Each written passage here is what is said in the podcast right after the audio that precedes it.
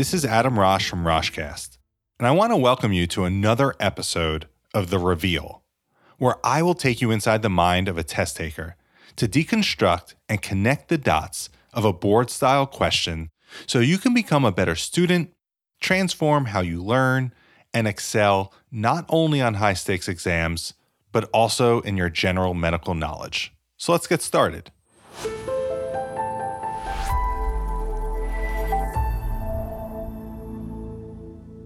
Okay, so we have a 34 year old man who presents to the emergency department with left arm pain after a fall on an outstretched hand while walking his dog. An x ray is obtained as seen above. What eponym is associated with this fracture? So, this is a question that's focused on diagnostic interpretation.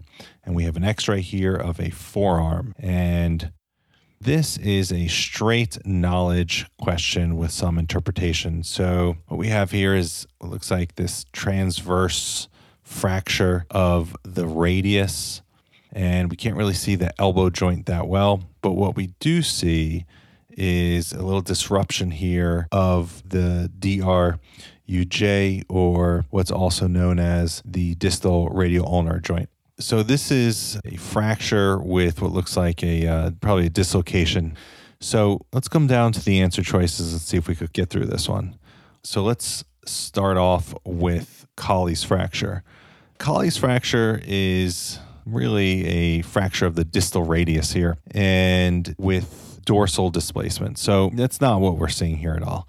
It's a very common fracture in the emergency department and you recognize it pretty well when you see it. And this is not a Colles fracture. Let's come down now. We're going to skip Galeazzi and Monteggia and come to Hutchinson fracture.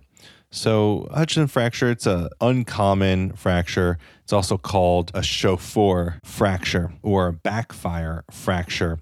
And it's an intra articular fracture of the radial styloid process. So, this isn't something that is very common on exams and definitely not what we're seeing here in this x-ray. So I'm going to cross this off. Okay.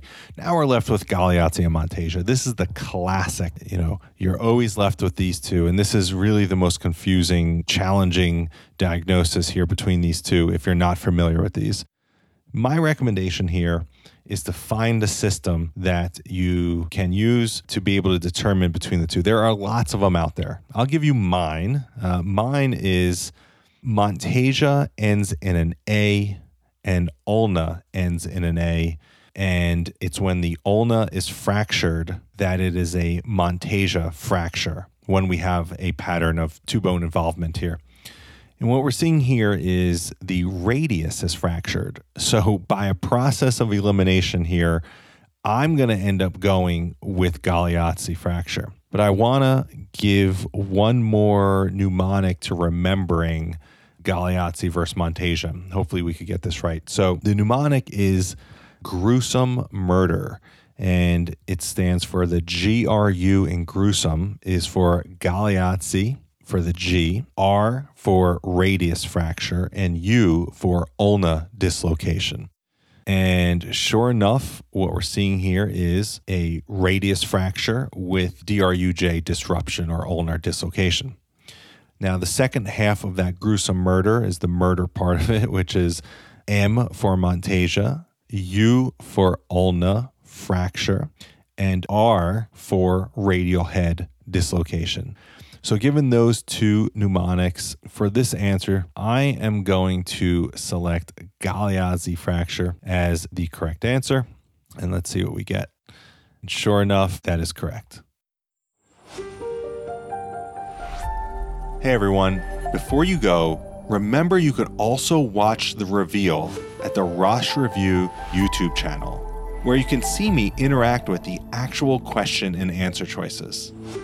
And if you're interested in your own QBank, whether you're an MD or DO, a PA, or an NP, simply go to the RoshReview.com website and sign up for a free trial. Keep learning, keep working hard, and always have a sense of mission about your work. Now is your time. This is Dr. Adam Rosh signing off.